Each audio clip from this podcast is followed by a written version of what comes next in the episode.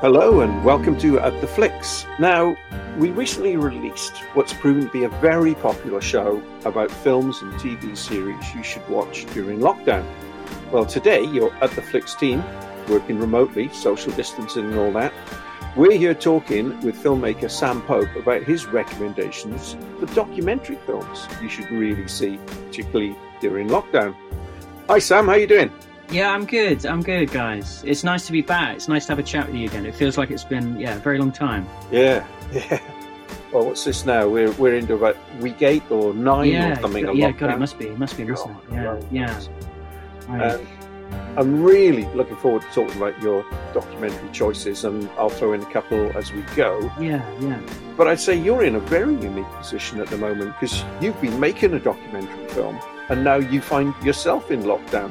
So, without saying too much about the project, what stage are you at and what challenges is lockdown giving you? We're still at a pretty early stage. It was quite strange because we, we finally finished filming around about mid March, and we had one other interview that we wanted to do that fell through in London. But everything we were seeing on the news, me and my editor and, and River, we just thought, I don't think it's going to happen. And it, it, just, the lockdown or a lockdown of some kind just looked more and more and more inevitable. So the interview fell through, which is a shame. So we thought, okay, well, it's lockdown. We've got half a hard drive's worth of material, so about a terabyte's worth of footage.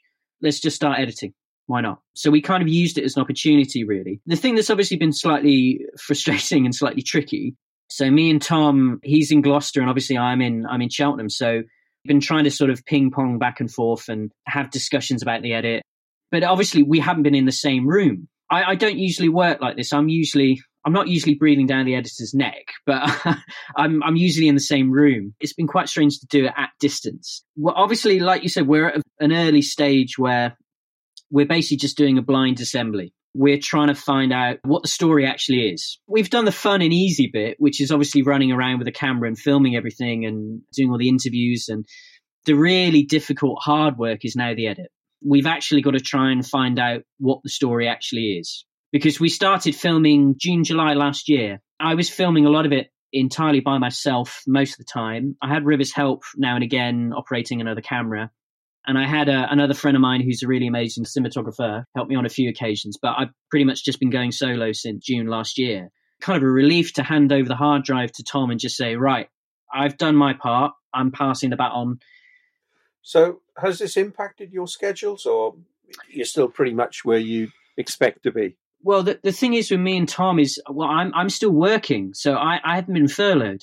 So, so for me, it's well, it's not business as usual, but obviously we're we're head to foot in PPE when it's appropriate and not. The college I work for, a lot of the students have been sent home, kind of down to a very small handful of students. So I'm still going in, I'm still doing my normal shift pattern, I'm still doing pretty much what we're doing. We're just trying to get accreditation, all the all the kind of units done and out of the way. But obviously all the tutors are at home as well, so that's been quite that's been quite tricky. And then obviously Tom, he's a lecturer as well in Gloucester, so he's he's still working full time as well. So what we've been doing is we've been using the Easter holidays and the half term to kind of catch up with ourselves a little bit and carry on with it. So obviously we have been working at full steam, which is kind of what we both wanted because he's trying to work out how the hell he's going to be teaching his drama students. That's been a little bit of a distraction, stressful one, but yeah, you just knuckle down and you get through it. Really, it's just been a really strange, surreal couple of seven weeks. Kid in there, Sam. He really has. I guess the the impetus for me doing the documentary, I suppose, if if if I'm honest, it was by accident. I mean, I was pretty. I'd say as an understatement. I was pretty angry over the last couple of years. And I think it, it stems back quite a long way because when I was at university, the financial crash had just begun. I was in my first year of university in Liverpool. I was doing an illustration animation degree in Liverpool when when Northern Rock collapsed, and and obviously back then when the financial crash first happened, it impacted me when even when I was at university about a decade ago. Because the university I was at, I went to film school in Manchester, and the the university for some stupid reason had invested all of their money in the Icelandic banks. The Icelandic banks folded, obviously, and they didn't get a penny back because Iceland decided they weren't going to bail any of them out. And Gordon Brown decided that Iceland, therefore, was some pariah state on the edge of Europe and and should be um, ostracized in that in that regard. They did attempt to put a few of those bankers in prison, and and so they should for the, the level of irresponsibility that they did. But the the impact that it started to have at, at the university I was at was the chancellor at the time who'd come from a university in Wolverhampton that had gone bankrupt. He'd moved to the, university in Manchester that I was at. And obviously, what I was viewing as a student at the university was the fact that all of the cleaning staff, and there was a massive restructuring because obviously the university lost millions. They were talking about firing staff, about shifting all kinds of money around. So this this was the first time that I saw firsthand the effects of it. Obviously, the coalition government were talking about slashing, you know, making tuition fees higher. They were going to get rid of EMA. They were going to get rid of all of the the special educational needs benefits that I, mm. that I, I benefited from as a dyslexic student. They were going to scrap all of it and it, it just seemed really, really depressing. And I thought, well, what can I do? I'm a film student. I'm on campus watching all of these members of staff that look after the university I work at. I thought, I'll go grab a camera. We'd done a documentary film unit at the time, and I thought, well, screw it. I'll get a camera, I'll film this, and I'll I'll I'll talk to people, I'll interview them. So I made a film about it. It was the first time that I'd ever made a documentary and it, it it seemed important and it seemed worth recording it because obviously when I was walking around Liverpool, there was a queue a mile long outside all the Northern Rocks, and there was obviously talk of austerity, and they were saying, "Well, we're going to have to tighten our belts," and I was thinking, "Okay, yeah, right, okay." You're you're telling us to tighten our belts, but it doesn't look like you're doing it. No. So obviously, as a as a film student, you think, well, what can I do? I, I, I must try and capture some of this and get these stories told so I did. I, I, I filmed it, turned it into a little doc, uh, and submitted it. And obviously, the thing that made me laugh the most was the reaction from the tutors at the time, because I was reliably told in the crit um, when I submitted the film that we, we don't really go in for films like this. Huh. And I and I went, oh, really? Well, it's it's a documentary, isn't it? And and that was the thing that really kind of struck me. I, I thought, hmm, okay, so what is it about it that you don't like? We don't really make films like this. We we make art films.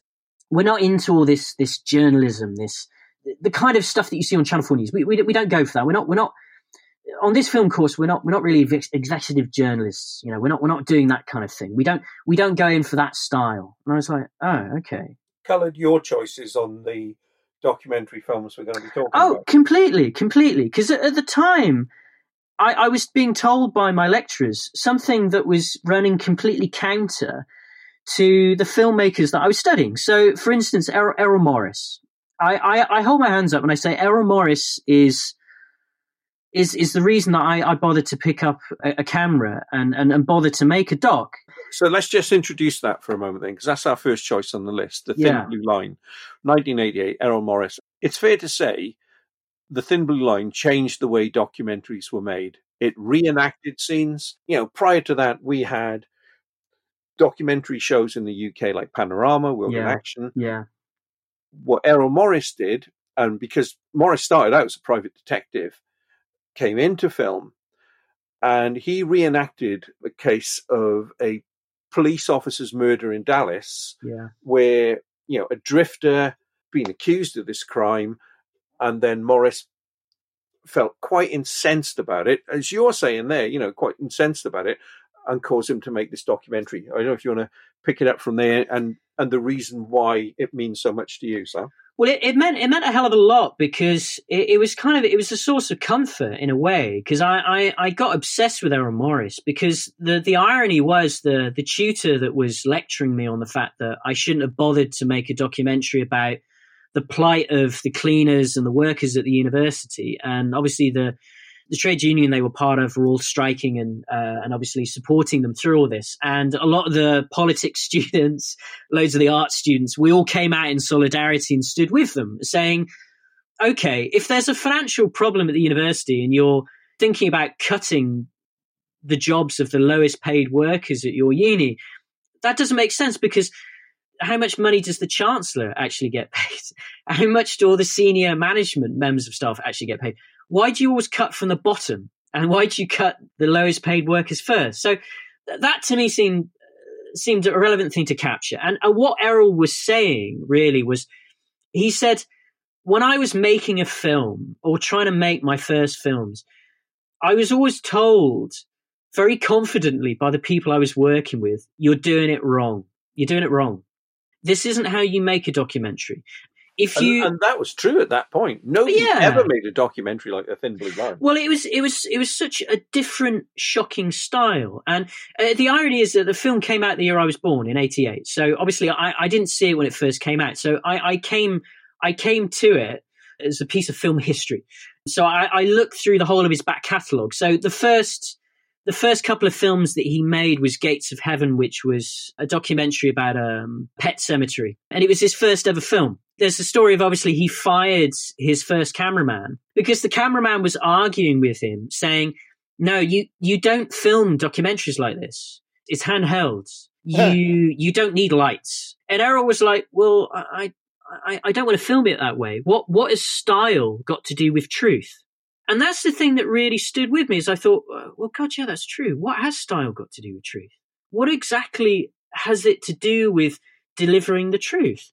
It's like, well, okay then. So in a sense, Errol was saying to me, you've got permission to make a story, a truthful story about the real world, but you don't need to actually obey any of these particular rules that are put down. You you don't have to have a shaky camera. You know, you don't have to use available light. You don't have to have all these particular uh, cliches, and you don't have to cut it in this particular way. You can you can do whatever the bloody hell you want. And he had reenaction in it, which Yes. is common practice today. And I'd run away from home a couple times, well, once or twice, I don't know. And uh, this all started, Dave was running away from home. Takes, I took a pistol from my, my dad's and a shotgun. Took a neighbor's car. I think I'd broken in their house or something and got the keys to it. I forget exactly what it was. Oh. Ended up coming to Dallas. I'm driving down some street somewhere in Dallas. I just turned 16. And there was a guy over there, I think he run out of gas. I took him to get some gas. This was Randall Adams. By the way, just before we go on there, Graham, have you seen this film? No. It's it's it's fantastic and it's so worth a watch because what you'll see is once you see the thin blue line, every other documentary you ever see in a certain style, in a certain way, has a complete nod to this film. And it's it's beautiful. It's so beautifully edited. It's so beautifully written. The stylization of it, it's just it's such a fantastic work. And it doesn't behave or it didn't behave like any other doc really. And it really stood out and it stood out at the time when I saw it. When you know, when I was nineteen, it, it, it completely changed my my thought on how a documentary could be. And you'll see loads of really great documentaries that come out now, and they all have a nod to Errol and his style. So, okay, to pick up a couple of points about why it's it's different, I suppose, is it's the interview technique. Now, this this is something that Errol developed over quite a long period of time. Now, obviously, you, you said that he was a private detective. Now, one of the things that was also quite enlightening and also depressing about reading about Errol is he was a very kind of very stubborn, bloody-minded filmmaker, and I, and I love that. I like him already. Yeah, he was. He's fantastic, and he's so stubborn and just dogmatic. It's it's fantastic, and you know, fair enough. He's grumpy. So what? His films are brilliant, so you can let him off for being a little bit grumpy. Whenever anyone interviewed him, if I ever read any of his interviews, he'd always say, "I could never make a successful career out of being a documentarian." I was like, "Oh shit, great. Okay, well, thanks for telling me that, Errol." That's And- your career, he's yeah, telling you yeah, about. exactly. So I thought, well, that's just great, isn't it? So it just goes to show that I, I sort of got from that that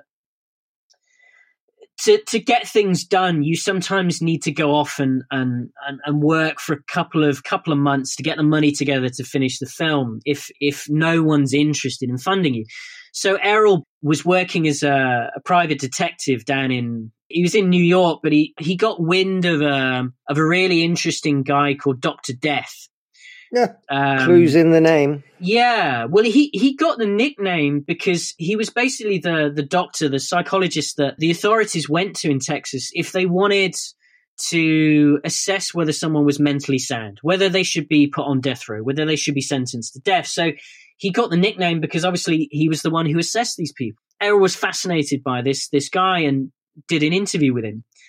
And then obviously from that, Errol decided to go off and do some interviews with a few of the inmates. This is when he stumbled across Randall Adams. So Randall Adams at the time was on death row for the crime of shooting this Dallas police officer. But obviously, when Errol sat down and started talking to him, obviously the first thing the guy said was, "I'm innocent. I, I didn't. I didn't shoot him, but I, I know who did." And obviously, Errol went, "Hmm, okay. Well, you're not the first person who's told me they're innocent." So Errol decided to kind of do a little bit more digging. And he ended up by actually speaking to David Harris, who was a 16 year old runaway at the yeah, time. Yeah, yeah, and a, and a drifter. So he tracked him down and did an interview with him. And what suddenly started to stand out for Errol was the inconsistencies with the court case and, and what this young boy was telling him. And he suddenly started to to realize that there was a story here and there was a massive, huge miscarriage of justice here where actually Randall Adams probably didn't actually do it. And and the other side of the story, which he then uncovers, is the police were under extreme pressure to get this thing finished quickly. Well, yeah, of course, because you you've got a police officer that's been shot. They yeah. want justice, hmm. and the distinct impression you get from watching the film is that they were desperately desperately trying to to get this guy convicted, and they did. I mean, obviously, I don't want to give the end of the film away because it, it's such a wonderful film, and I. The, the thing I always hate doing is doing a spoiler. You want people to experience the doc for themselves and let it unfold. And it goes at a, a really beautiful, slow, steady pace. And it's got this fantastic soundtrack by Philip Glass that um, accompanies yeah. the whole film. Wonderful soundtrack. The thing that, that stands out for me is Errol Morris's interview style. This is obviously something he developed from being a, a private eye, a private detective. Because when you watch any of Errol Morris's films, if you watch his really early films, so uh, Vernon, um, uh, Vernon, Florida, which was uh, about this this uh, this small little town in Florida where loads of all the inhabitants were trying to do. Um, they were basically committing insurance fraud by trying to get the money from you know having accidents. So they were they were shooting their legs off and uh, they doing all kinds of stuff as you where, do, as you do, trying to get the insurance money. So Errol went down to Vernon basically on the on the pretext of uh, interviewing these people, but found out that they were either going to sue him or shoot him. So he decided to, to drop that. So instead, he he turns the camera on the inhabitants of Vernon, Florida, and it, it's a fantastic hilarious look at uh, this little town in Florida. And the interviews are just fantastic. The people he meets are just, they're so sweet and they're so kind of, they're so trusting and they kind of, they just, yeah, they just have a really nice open chat with Errol and they just talk about their lives. And it's, it's not, you know, a, an express train of a, of a film. It's a really slow paced little doc and it's, it's examining that, that part of America that, that at the time we never really got to see very often. But he's not he's not laughing at them in a sense. He's just kind of he's just curious about their worldview and how they've come to it. It's also alongside uh, Gates of Heaven, which is this first doc, which is about a pet a pet cemetery, which is just yeah a charming little film, and it's just it's fantastic. But just to sum up on Thin Blue Line, and uh, I say we've we've made this point a couple of times during this discussion. It is revolutionary in the way it approached it. In the book 50 documentaries to see before you die. Yeah. It's number two. Yeah. Oh, it wow. was put into the Library of Congress yes, uh, yeah. for its uh, significance in 2001. It is stunning piece of work. Yeah, we don't want to give the end away, but the end is shocking. Yeah, yeah, and it's it's it's it's so worth it. And it was the first time that anyone had really bothered, like you said, to use reenactments in a in a doc, yeah. and it's it's used in such a wonderful way. And in a sense, what Errol's doing is he's kind of like any good detective, he's replaying all the information, just the facts. He's replaying all the information. He's re-looking at it. He actually goes back and the the research and the amount of work that he put into to essentially reopening the case, re examining all the information, interviewing everyone. He lays it out for you, and anyone viewing the film by the end of it, you, you come to one conclusion. And the thing that really stuck out for me, which, which is what everyone will notice when they see the film, you don't have any names that appear on the bottom of the screen. Now, I know that seems like a really s- small thing, but to to a film student like me, it was it was interesting because he interviewed them in such a fantastic way. He set up the questions and he he talked to them in such a fantastic way that you never hear Errol at any point during the film ask a single question. He sort of subtracted himself from the process. So he's done such a good job at asking them questions that you don't need their name at the bottom of the screen. You know who they are. And in the course of the conversation, they explain themselves so articulately and they they talk about the subject matter so well that the next person, the next talking head that appears, you know exactly who they are. And it's it's a wonderful little editing technique, and the way that he set everything up, I just I just thought was fantastic. Obviously, steal that shamelessly. It's also the directness, because the other thing that really stood out for me with Errol when I first watched his stuff is the camera is static. It, it, doesn't move. It's it's not like Nick Broomfield. It's not like moving all over the place. It's it's a static camera. It's lit. Sometimes they're in a studio and they're looking directly down the barrel of the lens into the camera. Now that that was something that that really stood out stylistically. That it looked really odd, but I I, I really loved it, and it was it was a directness that I didn't see in many other directors' work. And I, I thought, God, that's such a brilliant idea.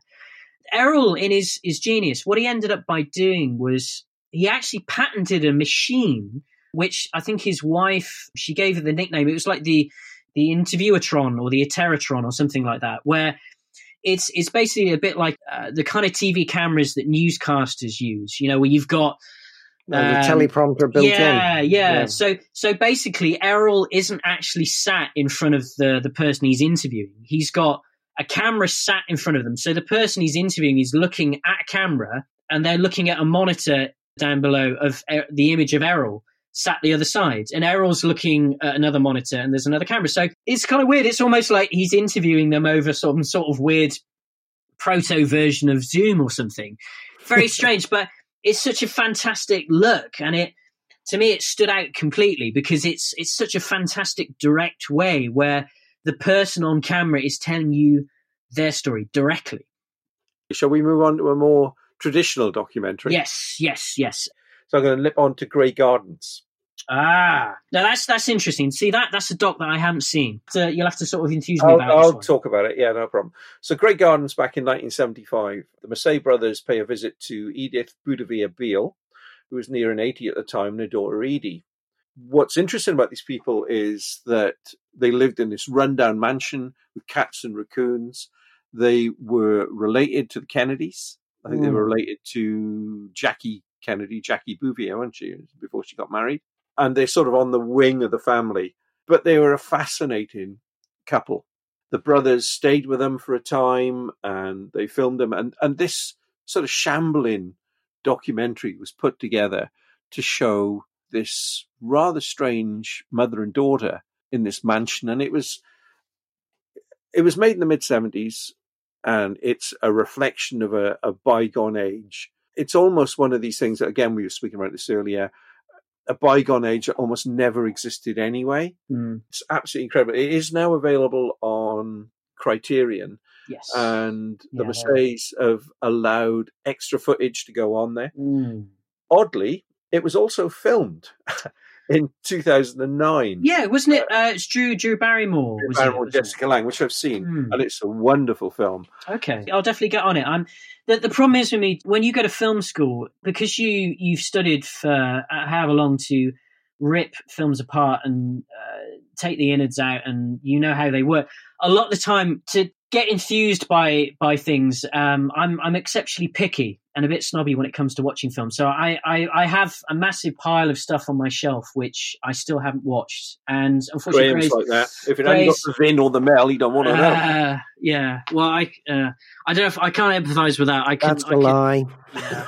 I could happily go through my entire life without never watching another film with Vin Diesel in it. Um, bless him. When we started, we spoke about uh, Errol Morris and his Yeah. style of not being involved in the film, even to the extent of keeping his questions out. Mm. Well, let's go the complete opposite way for our next one.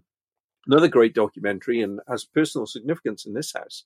Yeah. The leader, his driver, and the driver's wife from 1991. Here we've got director Nick Broomfield, who seems to put himself into every shot, interviewing that piece of scum, Terre'Blanche, Yeah. leader in the Afrikaner Party in South Africa at that Mm. time, who um, I cheered the day he was murdered, by the way. Spoiler. No, it's not in this film. That, that was after this film. he was a particularly uh, nasty piece of work. So the leader, uh, his driver, and the driver's wife is, like you said, it's 1991, and Broomfield basically goes down to South Africa. For me, it was it was an education when I when I first saw it because I, I first saw it when I was at film school and I was in my early 20s.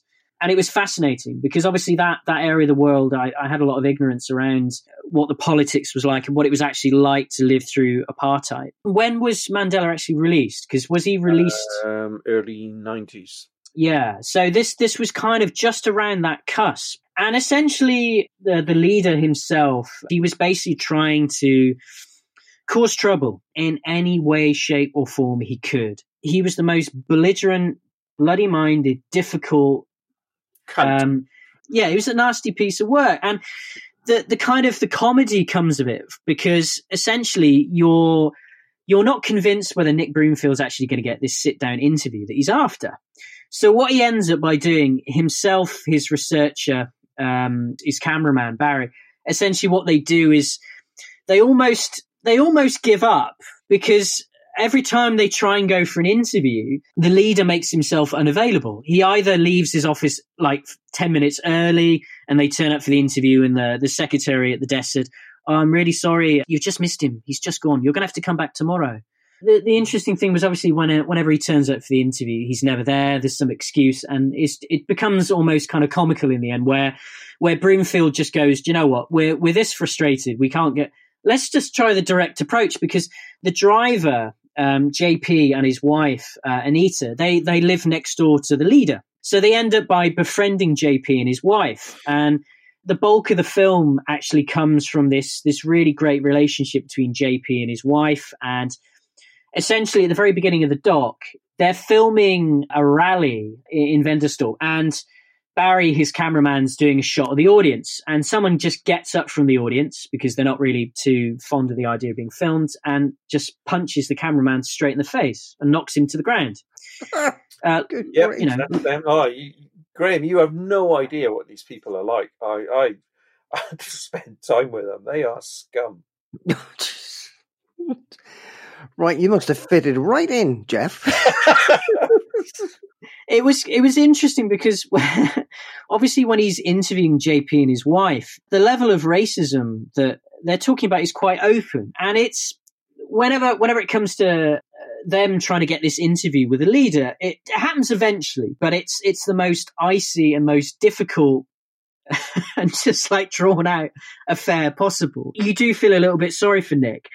The real heart of it is Anita, the driver's wife, and she she's obviously kind of espousing the same views as a as a as her husband JP and she stands with him but JP obviously is kind of throughout the doc you can kind of see him becoming more and more disenfranchised with the whole thing and what happens throughout it which gets documented in in the in the follow-up film which is called uh, his big white self this is a film that he he films several years down the line and actually catches up with everyone. So he he goes back to South Africa and catches up with JP and his wife and finds out you know where they are now and finds out what's happening with the leader and everything. In the interim, they they do kind of a bit of a, a history lesson of kind of everything that happened with Mandela coming to power and what happened to the group, and obviously what eventually happened to uh, the leader, and obviously the the footage of him falling off his horse when he was uh, attempting to trample on protesters outside the courthouse. He does, in a sense, he gets his comeuppance, and and maybe rightly so. Um,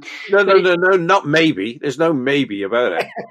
well, I was trying not to do a spoiler there, but yeah, he gets his comeuppance, and, and essentially, it's the follow up film is a lot more. It's it's a lot more kind of hard hitting because you you actually look at the the actual reality of what happened to loads of the leaders' uh, farmhands. So essentially, there's there's a court case that happens where the leader, for whatever reason, decides in a bit of a drunken stupor that he's going to beat up his security guard, and he beats up the guy up so badly that he can't use the entire left side of his body anymore.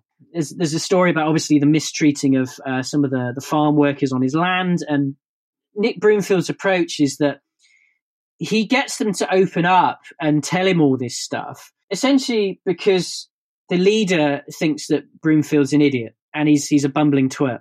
And it's it's kind of it's kind of a similar sort of way of going about things that Louis Theroux and yeah, and uh, that that's a really interesting point because I've always felt there was a strong thread between the way Broomfield does something and makes himself a center of a story, and the way Louis Theroux does it as well. Yeah, yeah, there's, there's definitely there's definitely a borrowing of style there for definite, and you, and you can see it. And it's interesting because Sacha Baron Cohen says a similar thing too, because all of the TV shows he's done over the years, they're they're fantastic, and and you think, how on earth did you manage to do a sit down interview with these people? How on earth did you get these people to say this stuff to you?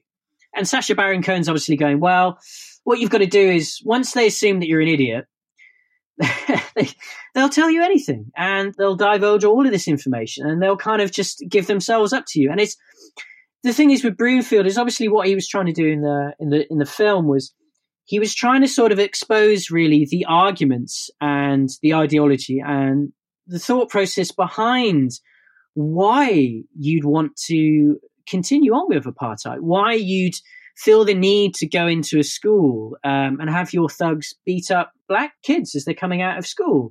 But this is, and you know, I'm again, so my family in South Africa are all from an English side.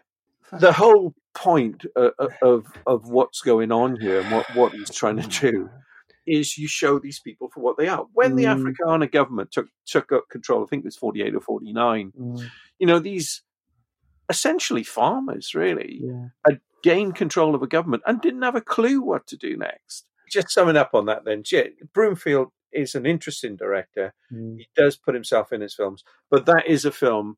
I mean, I'm getting angry just thinking about it again. I've seen it a couple of times. Mm. So it's definitely a film Yeah. that uh, if you haven't seen, you need to see it just to understand his style of filmmaking. Yeah, completely, completely. He's he's provoking, he's causing a reaction, he's asking provocative questions, but he's he's also after some form of truth. And he's trying to, like you said, he's trying to expose the views and these people for who they are. And he's he's trying he's persuading them to sort of make their case for why they believe what they believe. How do a whole generation of people grow up thinking like this? And it it does end up by young children being indoctrinated and being I, I s- yeah, brainwashed, I guess, into into believing that this this in this country at the moment. Yeah.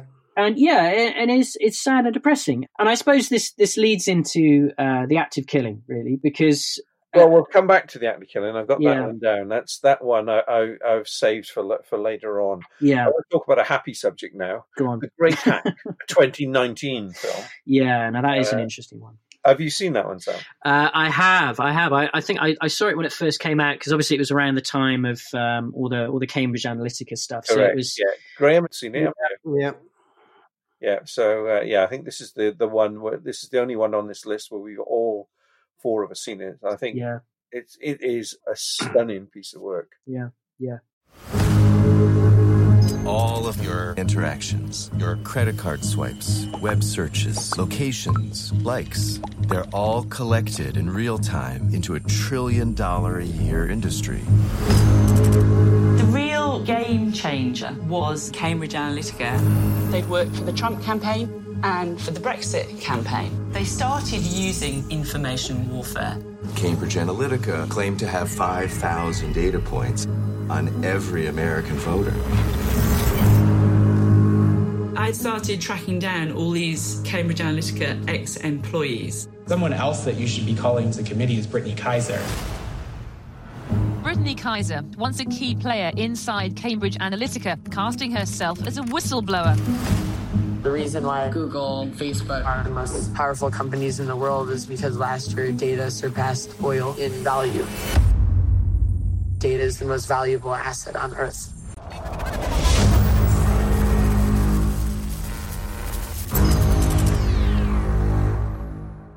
It's probably not the best the best documentary ever made, but it's the subject matter that's important. It's important for quite a few reasons because obviously at the moment with the current landscape that we're in, with the government rolling out that NHS app, uh, which obviously they're wanting everyone to sign up to, there there is a level of skepticism and dis- distrust with uh, social media, the companies and what they're doing with all the information. What are they doing with the data sets afterwards? Who are they selling them on to? And what the hell is happening with all my personal information? Essentially, there, there was always this sense of slight paranoia with tech.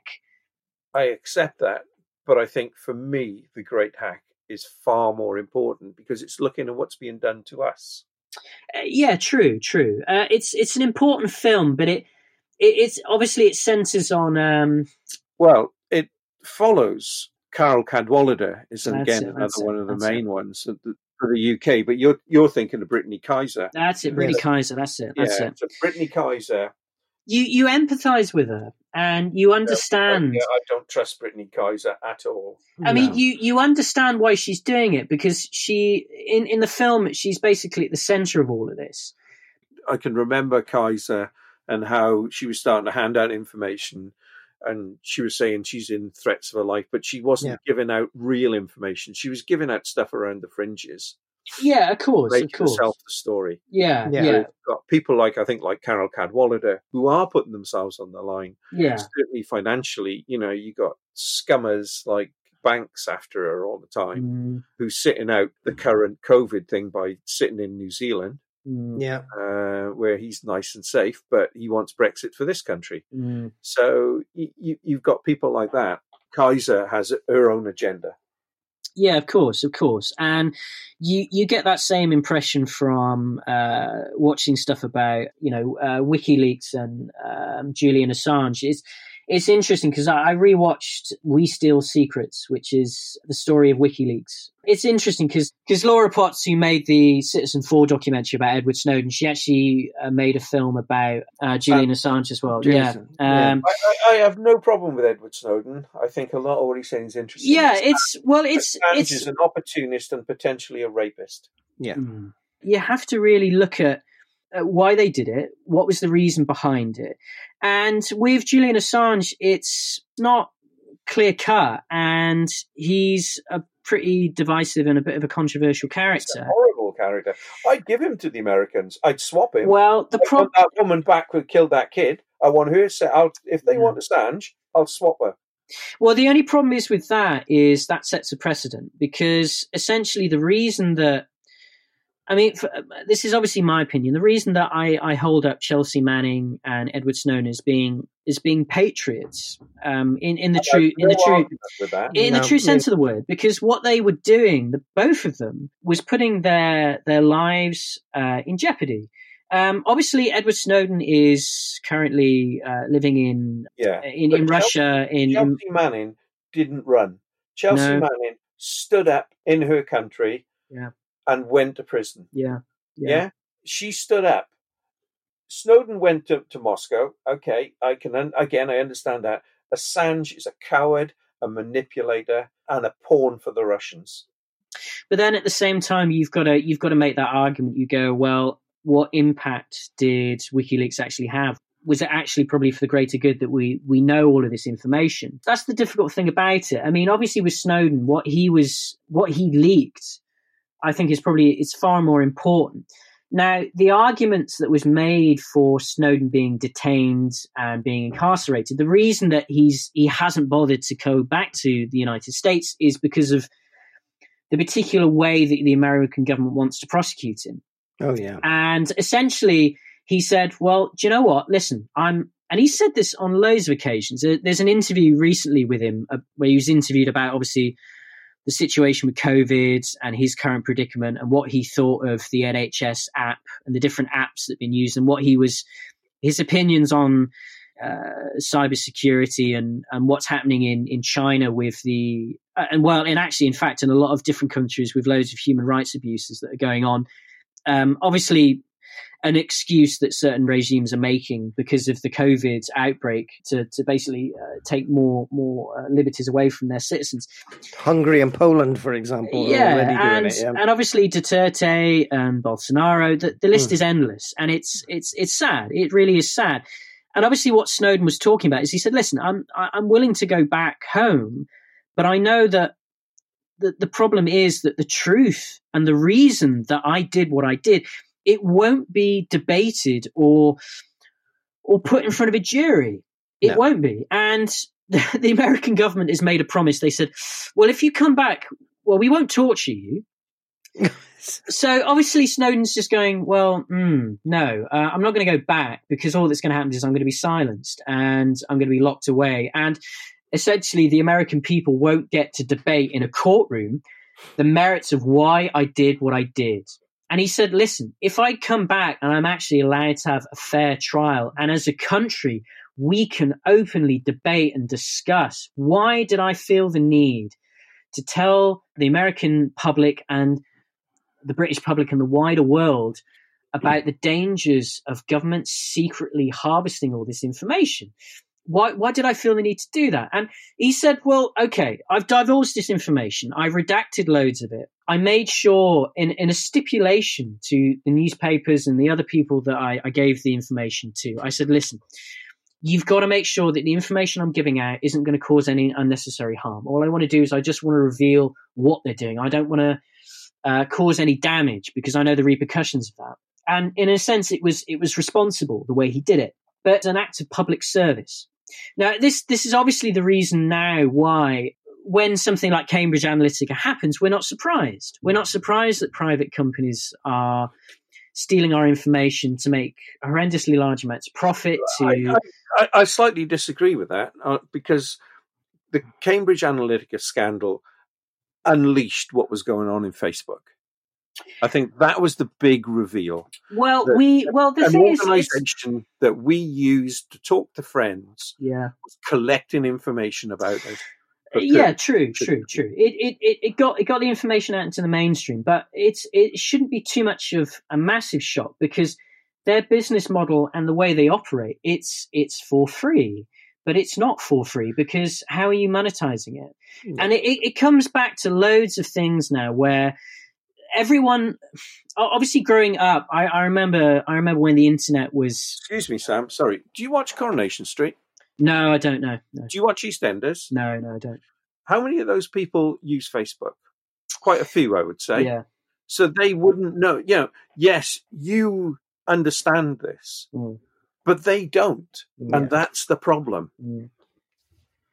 I, I, su- I, suppose it's the scale of it is is extraordinary. Obviously, when you're using something like this, yeah, people are completely unaware of all the stuff that's going on behind the scenes, the workings of it, the mechanics of it. They just go, "Oh, it's for free. I'm going to use it." But what they don't realize is they're actually the product. Uh, their their thoughts, their feelings, their messages, the amount of times that they tap on a on an app, on a screen, the the places they go, the people they talk to, the things they're interested in. Everything's up for grabs. Everything can be monetized, and it's it's depressing. I suppose. Yeah, the good thing about it was the fact that it, it got properly revealed that this is going on. I just want to sum this up by saying the great hack and everything around it and certainly that film you're talking about with the Edward Snowden film, yeah, yeah. all are tracking down. Yeah, so yeah, let's have definitely. something a little bit lighter. Okay. Let's talk a double bill of Werner Herzog, starting with the wonderful Burden of Dreams. Ah, uh, yeah, yeah, it's a great film. Great film. It's a documentary on the chaotic production of Werner Herzog, epic film Fitzcarraldo, mm. showing how that film got made despite problems that would have floored most normal directors. Mm. He had casting problems. He lost both Jason Robards and Mick Jagger halfway through shooting. He brought in Klaus Kinski. He gets caught up in a war between two countries. It's just horrendous.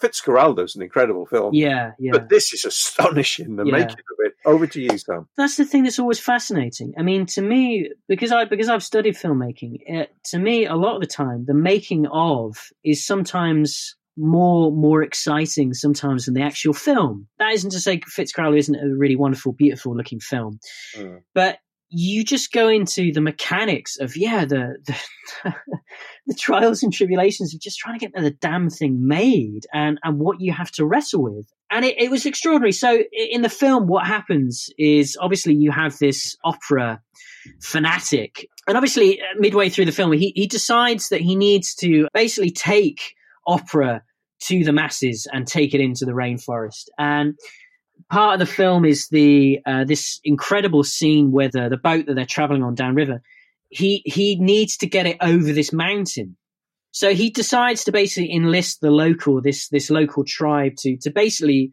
with pulleys and winches and everything physically hoist this massive boat up this hill And it is massive. It's it's, It's like huge. triple story. Oh, have With- you seen it, Graham? Yeah, I've seen it. It's it's bonkers.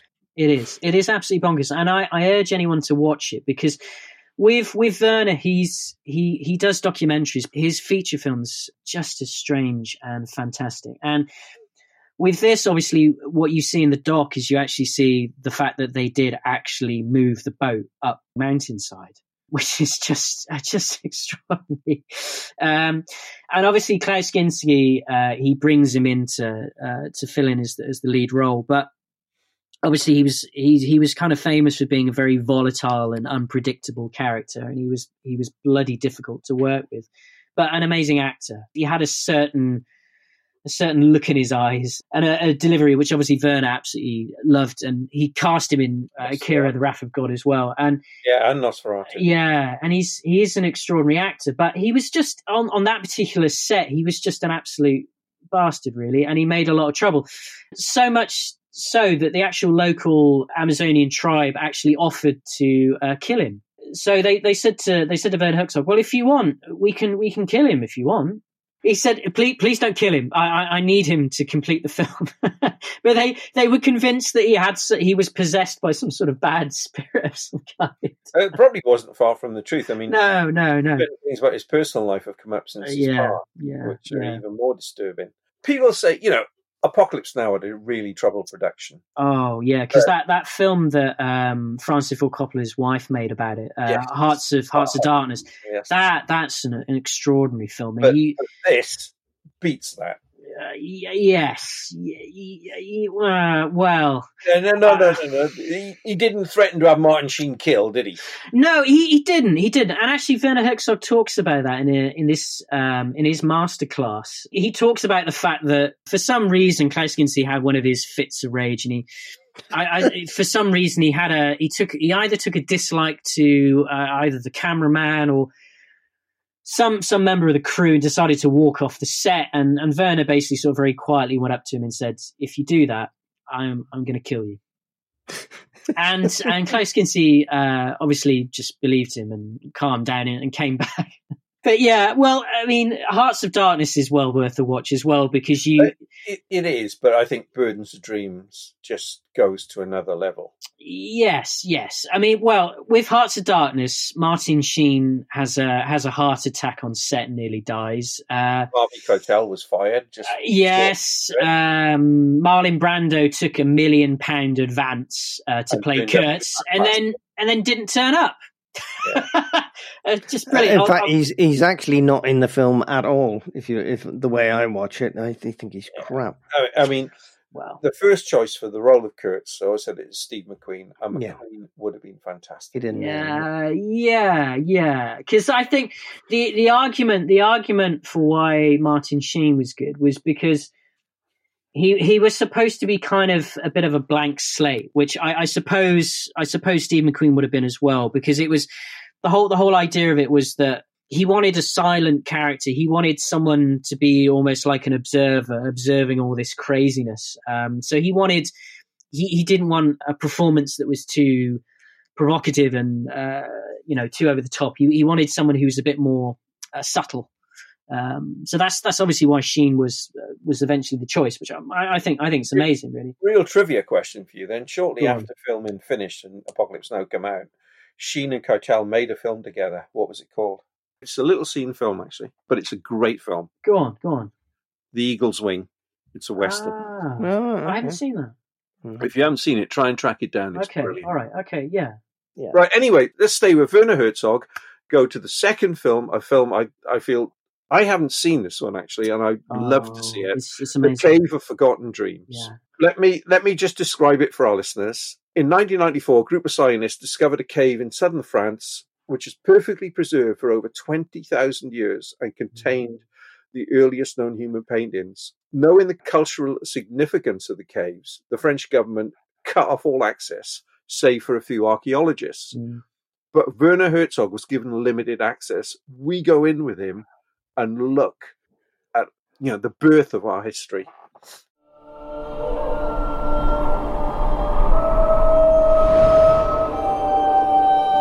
This cave had been perfectly sealed for tens of thousands of years.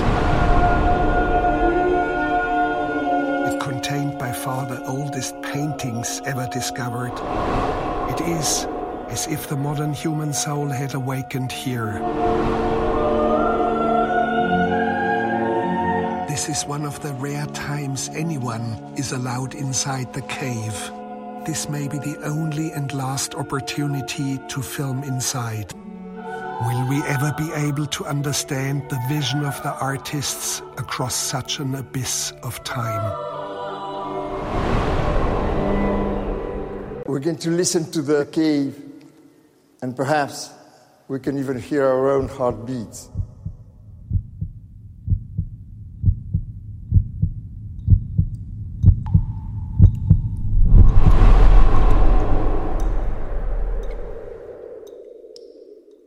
Sam, over to you. It's it's an extraordinary film. I actually had the pleasure of seeing it in the cinema, which was really nice actually, because a, a lot of the a lot of his work that I saw is is obviously uh, from you know the seventies and the eighties. So it's it's really nice to kind of when a new Werner Herzog film goes out, go to see it in the cinema, and it's it's such a better experience. This this one in particular stood out because it was it was in three D when I went to see it.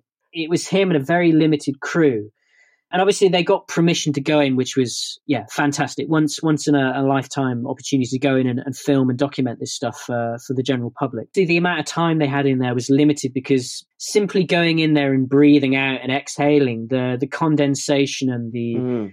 uh, the change in atmosphere that would simply occur from them being in there breathing would actually start to decay the artwork. So the age of the paintings, the oldest ones at the back of the cave were around about I think it was something like 30, 32,000 years old.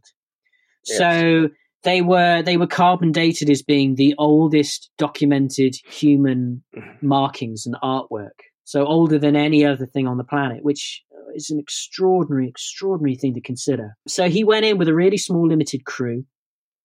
They they pared the equipment down, so it was basically just himself doing all the sound recording, another guy doing some of the uh, camera work, and I think they had someone else to help them kind of inch their way through the kind of the crevices to get down to the main cave. And watching it in the cinema was extraordinary.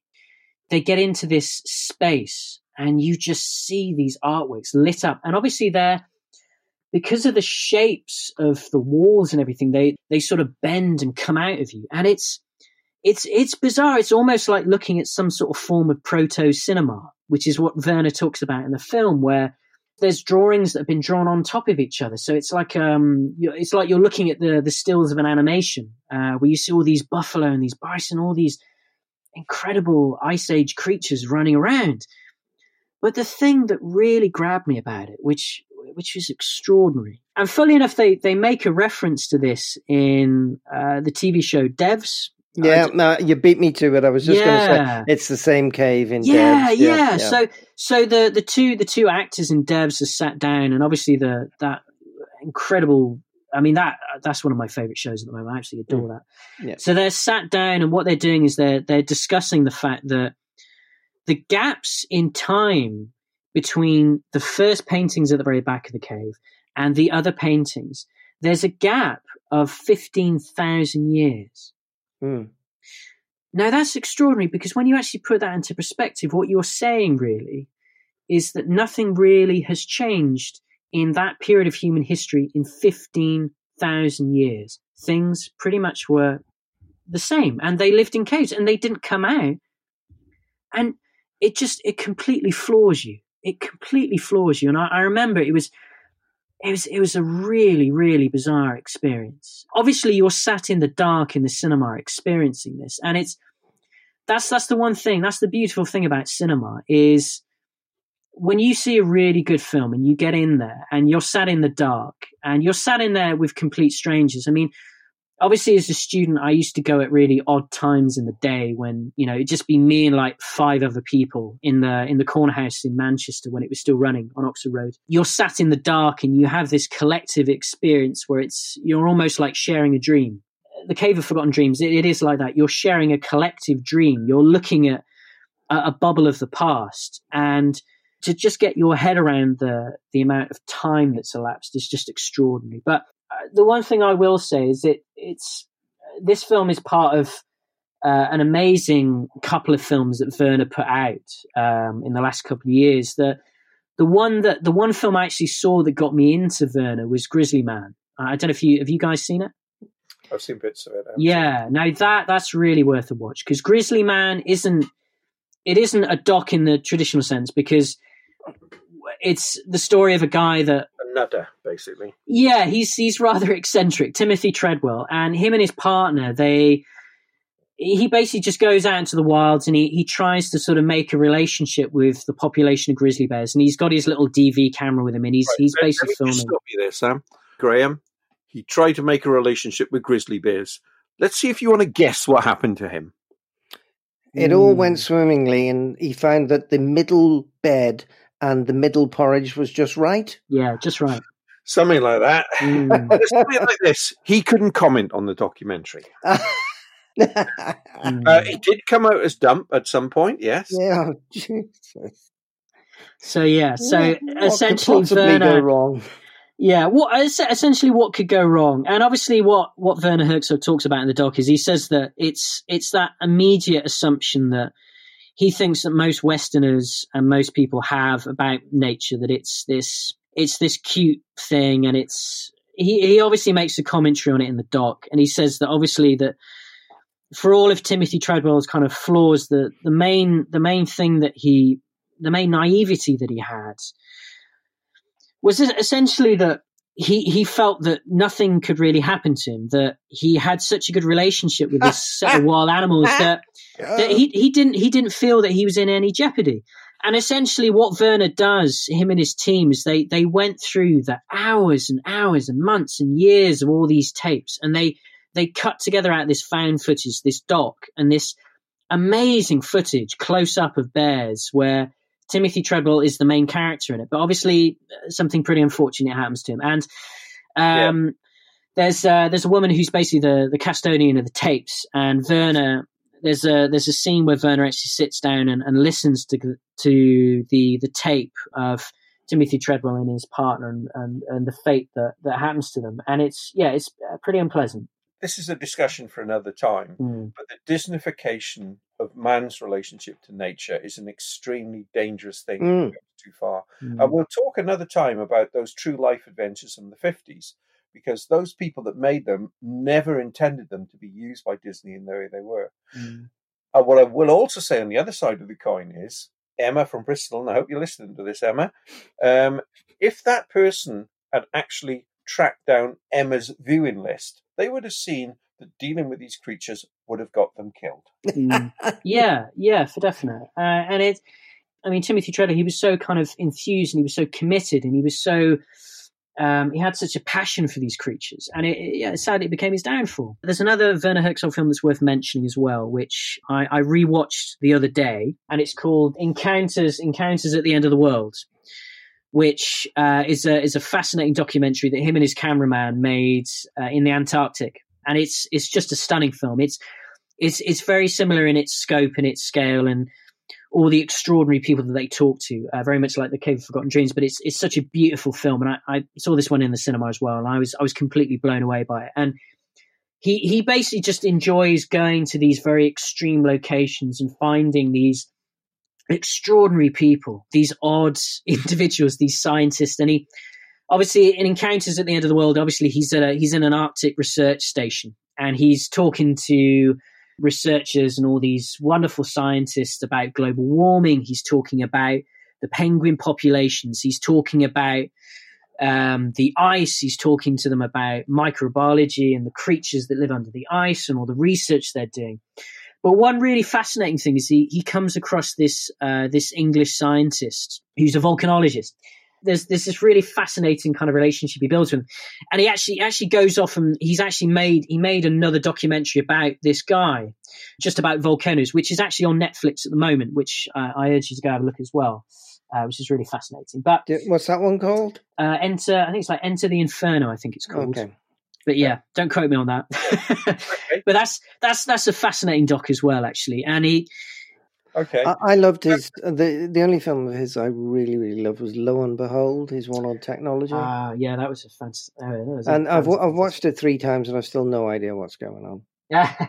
It really right, okay. he takes it from a really bizarre perspective, especially the family who were almost destroyed online w- when their daughter died, and they weren't allowed to grieve, and everybody was accusing them of killing their daughter. It was shocking, absolutely shocking. So, I just quickly want to go through the next two, which I don't think you've seen, Sam. No. The next one is Behind the Curve, mm. the two, 2018 documentary Netflix did about flat earthers, which mm. is quite interesting in that it looks at the flat earthers. It's quite a gentle film considering how barking mad they are. Mm. You see the people who believe it. Yeah. You see the people who exploit the people who believe it. Mm. And you see the scientists. And there's, there's just a couple of things I want to bring out in this. It mm. is well worth it. I mean, it is worth watching for the experiments the flat earthers do to try and prove the earth is flat. Mm. And how each one goes disastrously wrong. So it's worth watching for that. But a couple of things I want to uh, mention on this. One is there's the scientists get together in, I think it's Los Angeles, and they have a discussion about this, and they say maybe we've failed them. Maybe the, you know the, there's clearly this drive for knowledge. It's misplaced, but there's a drive for knowledge amongst these people. If that could have been channeled in the right way, just think what that could have done. And I thought that was a really good point that's made the other thing is that one of the people involved is a woman called Patricia Steere. Now, something happened after this film was made, and I would put Patricia Steere down as one of those people, in my opinion, is somebody who, who's exploiting. Yeah. And she disappeared completely. She's dropped out of the movement. She wrote a book called Everything That Was Beautiful Became Ugly Escaping Flat Earth. And it's completely off social media now whereas before she was all over it. So the, the whole thing is curious. It's quite a gentle little film, and they're barking mad. And I imagine that it's people like them that are burning down FOMAS at the moment. We're more on that in the previous podcast. Yeah, yeah. That's that one. I just want to go on the other one that you haven't seen, Beware the Slender Man, which is on 2016. Yeah, that sounded really interesting when you when yeah. you spoke about it the other day. The palest man, the blackest suit bigger than the tallest brute. Fear the man, the slender man, for he can do what no one can. Came upon a 12 year old female. She appears to be stabbed. She appears to be what? Stabbed? Stabbed? Weier and Geyser are accused of stabbing the friend and leaving her for dead. Police say the suspects were inspired by a character on a website. Slenderman, a faceless ghoul.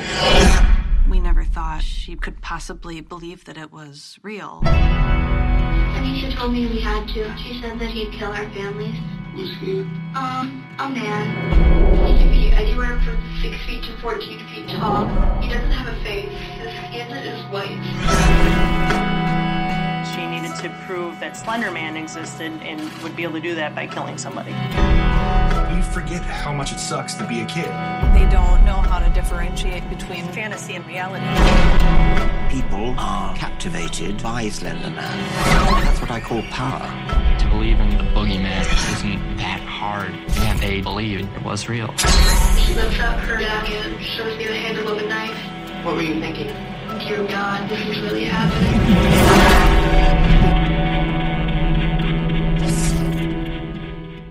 So the Slender Man was a character that was created for the internet in a competition yeah. about 2000 between 2006 and 2008. People have become obsessed with this character and creating pictures about him, and then these two 12 year old girls, guided by their devotion to this mythical character, lure a friend into a woods and then attempt to kill her. They stabbed her 17 times, but thankfully she still lived. These two girls, Morgan Geyser and Anissa Weier, are now going to serve the rest of their lives in prison. They are mentally disturbed. The whole thing brings to light their backgrounds, mm. how on earth this fictitious character mm. could do mm. this. Um, and it, it's an incredible and I thought very sobering documentary. Uh, I know Neil and Graham have never seen it, and no, no, thank you. yeah, it certainly certainly does sound quite harrowing. yeah, no, it is very harrowing. So that's my warning to anybody out okay. there. But okay. if you can, it's it's incredible. So mm. I'll now pass. We've got two more left, and I'm going to pass back to you, Sam, for the first one, "The Act of Killing" from 2012, which is a documentary which challenges former Indonesian death squad leaders to reenact their mass killings. Oh, holy cow! Yeah, yeah. yeah, in whichever cinematic genre they wish, including Hollywood crime scenarios and even musical numbers. Sam, yeah, why is this worth anybody's time?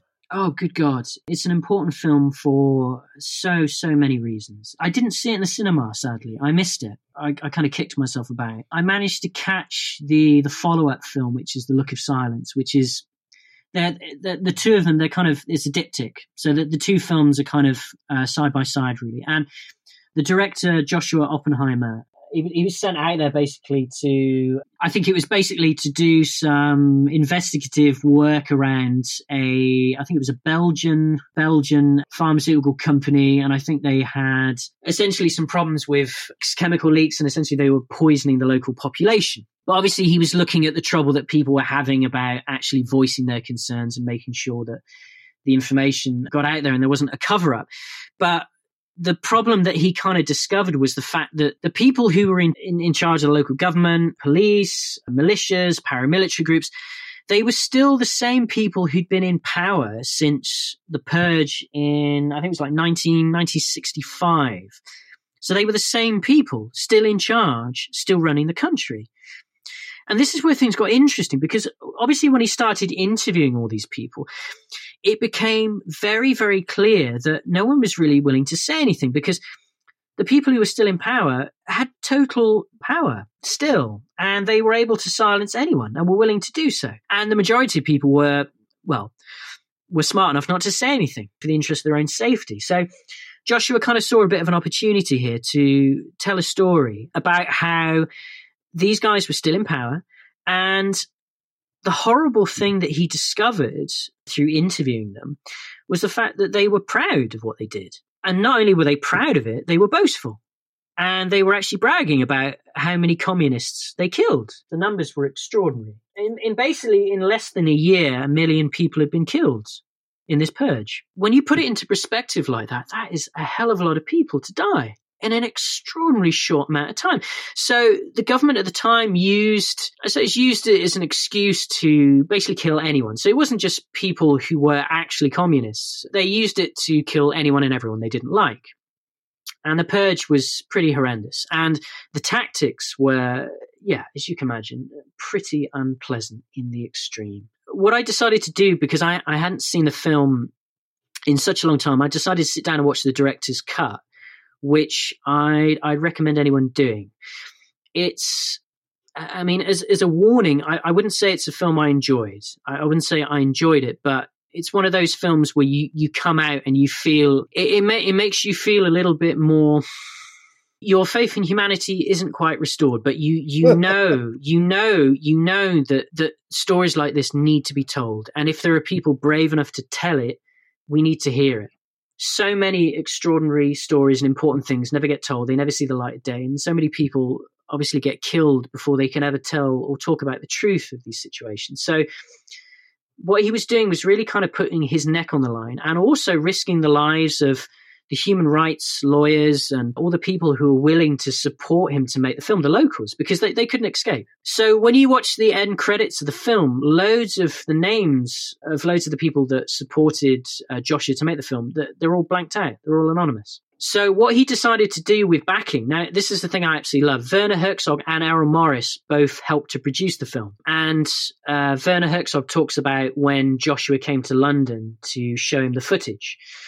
So they, they met very briefly. I think it was only for about an hour in a hotel room. And Werner Herzog sat and watched a few of the clips from the film.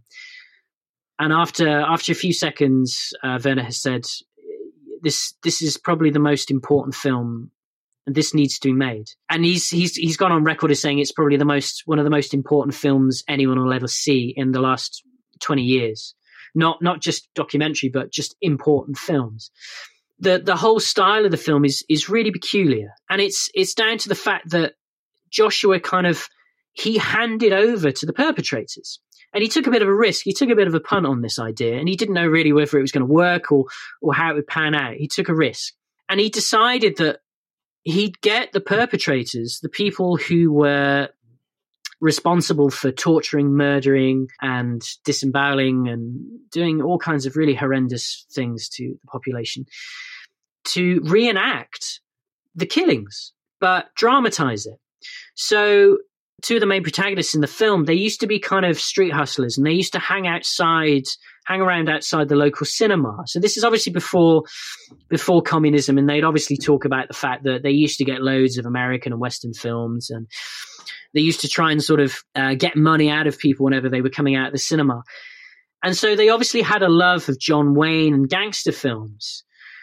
and it's it is bizarre because they essentially go onto a film set they choose the costumes, they choose the lighting, the crew, and they start filming and reenacting uh, interrogation scenes, but that actually happened.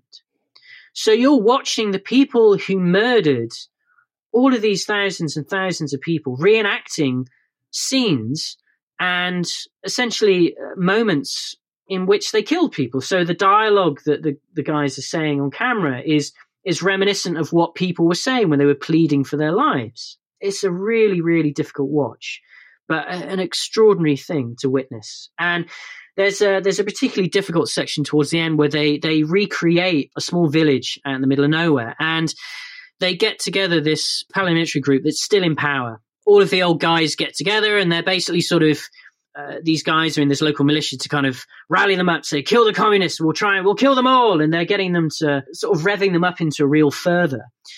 And they stop filming about halfway through and they say, well, actually, do you know what? I don't, I don't think this is good to have this on film because, I mean, you know, what, what are people going to think?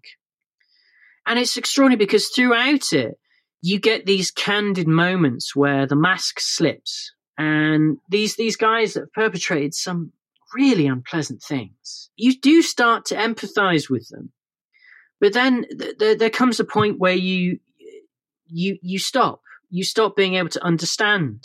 There are points where they're reenacting the scenes and they have to stop because what they're doing is they're they're resurrecting the past these these nightmares that they they're still haunted by and they have to stop filming because it's it's too much for them and it's it's just an extraordinary thing to to watch. And I, I urge anyone to pluck up the courage and watch it because you, you won't regret it. It just goes to the heart of how how are these people how have they been allowed to to get away with it? And obviously their their arrogance and they're saying, yeah, I'll I'll happily go to the to the Hague. Um, but they say, well, I mean, what we're doing it's it's no different to how any other government behaves with complete immunity. I mean, you know, what's what's wrong with us? And they they they keep touting the word gangster, and it, it comes from the English meaning free man, and we're just free men, and we, we need gangsters, and gangsters are important in our society. And you, it's just bizarre, a bizarre, bizarre thing. You start to see their their whole philosophy and, and why they did it. You do start to see some of them starting to regret what they did. Bit late now. Yeah, uh, very late now. It's definitely on my list to watch. Yeah, and it's, that, it's I've put that down now. Definitely, yeah, and it's it's extraordinary. But the one the one to watch afterwards, which is the film that accompanies it, it part of the diptych, is called The Look of Silence. Now this this one's it's more more of a conventional in its style, but it's it's just as important. And essentially, what what Joshua did is he helped one of the locals, uh, this young man called Ebby. His his brother essentially was murdered during the purge, and he's a, he's an optician, And what he essentially does with, I mean, with with some real guts, is he decides to go and actually start interviewing and tracking down some of the people that were actually responsible. Being an optician, he actually even conducts interviews while he's doing eye tests. It's a really, really beautiful film, and it's just as shocking, but just as important. And obviously, Joshua talks about this in, you know, obviously when he was at uh, a Berlin Film Festival in interviews, he he talks about the ramifications of the film coming out and the death threats. Obviously, making sure and making precautions uh, to make sure that the the participants in the film are actually safe and they're not jeopardizing putting any uh, putting any unnecessary harm, which is the responsible thing to do, really. And that brings us on to our final documentary of the night. Ken Burns' is The Vietnam War, which I think we've all seen. Yeah. yeah. So Ken Burns' is 10 part, 18 hour documentary, which documents fully the Vietnam War. Yeah. Now, just I'll just throw in a little something on this before we start now. A couple of pensioners I speak to are in lockdown and they're not allowed to, or they're recommended they don't go out at the moment. So I give them a, a TV thing each day to watch. And this is on PBS. And I recommended an episode to them, and they got hooked on the whole series. So it has real power. Burns is an incredible filmmaker, mm. but I think this document of the Vietnam War is an amazing piece of work.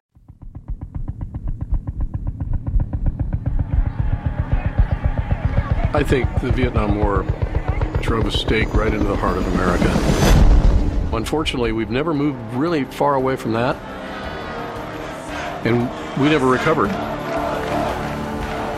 There was no way we could avoid telling this story.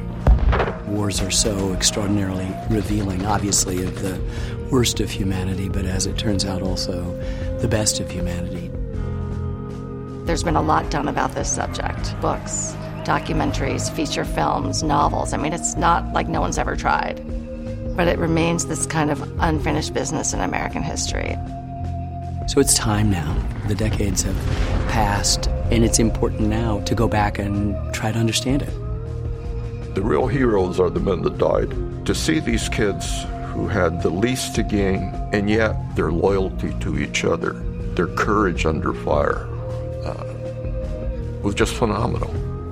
And you would ask yourself, how does America produce young men like this? We wanted to get to know the people, we wanted to get to know the place, we wanted to spend time there. Trying to figure out how to do what we do in Vietnam was really a challenge. There's no one American side. And then within Vietnam, there's the winning side, there's the losing side. They were our enemy and our ally. There's just so many different perspectives. We tried to bring them all together. This is without a doubt the most ambitious project that we have ever undertaken. PBS is the only place it could have been done. I think the country's ready to have the conversation we've never had about the war, which we really need to have. This film is not an answer, but a set of questions about what happened.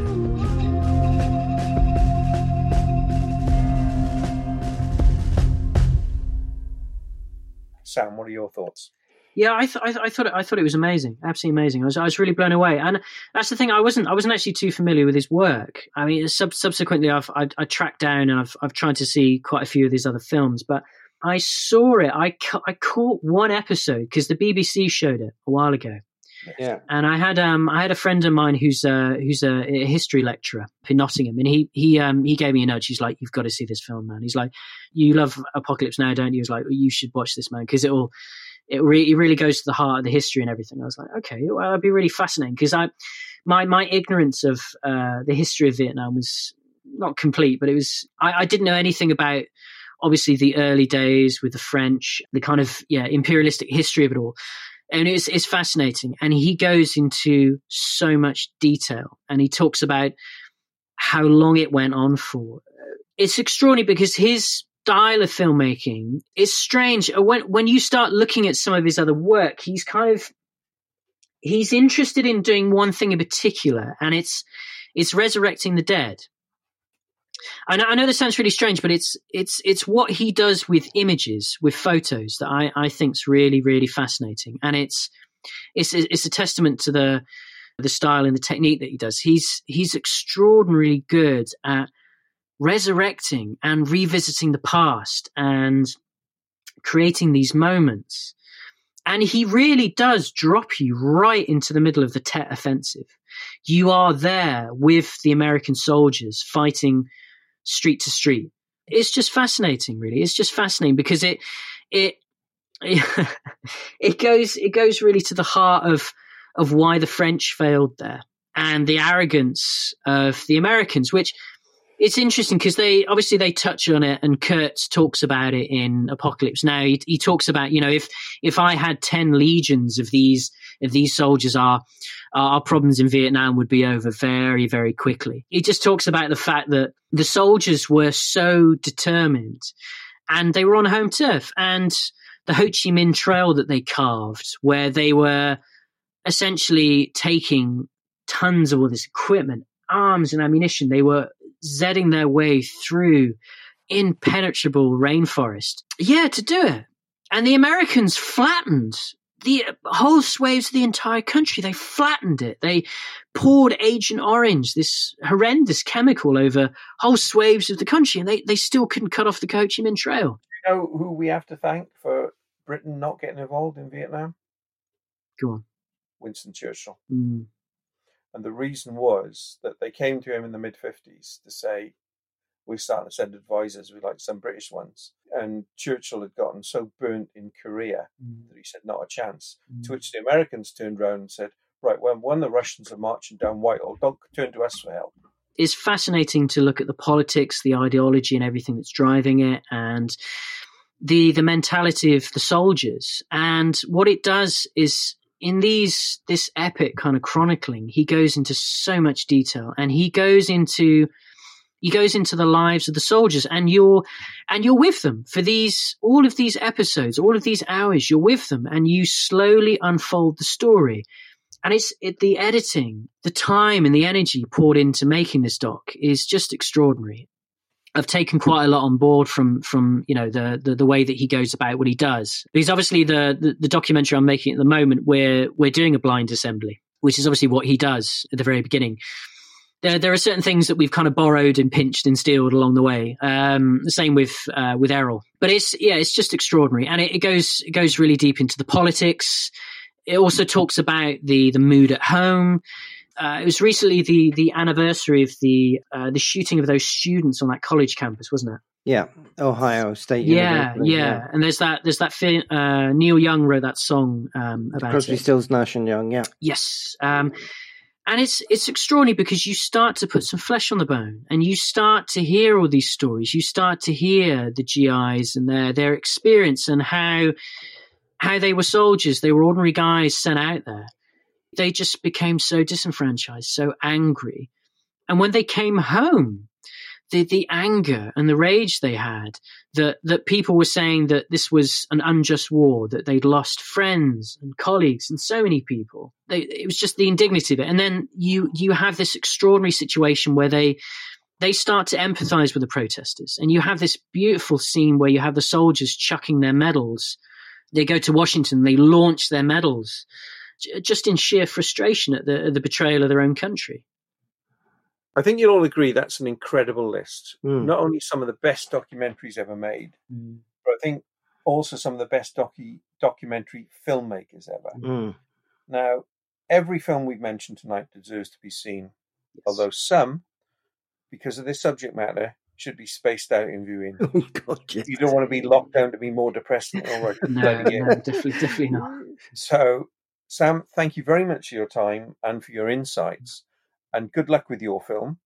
And I look forward to getting together with you in the near future where we can talk a little bit more about the subject matter of what you're filming and you know when that film is going to come out. And also, we're going to be talking very shortly about a subject very close to my heart, which is film music. And I look forward to that. I'm lining all the elements up for that discussion which is your idea, Sam. Great idea, as Trump would say. Yeah. well, it's it's it was it was kind of it was kind of spurred on by by Dean, uh, this yeah. this this friend of mine who's a film composer. So he did a he did a little podcast with his his bandmate Kev uh, a while ago where they were they were just talking about their their favorite film music, and I thought, God, that'd be really great to have a little a little discussion about that because there are there are so many amazing soundtracks uh, that spring to mind. Definitely will. But Sam, it's been a, a real pleasure. I look forward to uh, talking to you again soon. Yes. Cheers, guys. Enjoy lockdown. thanks, thanks, Jeff.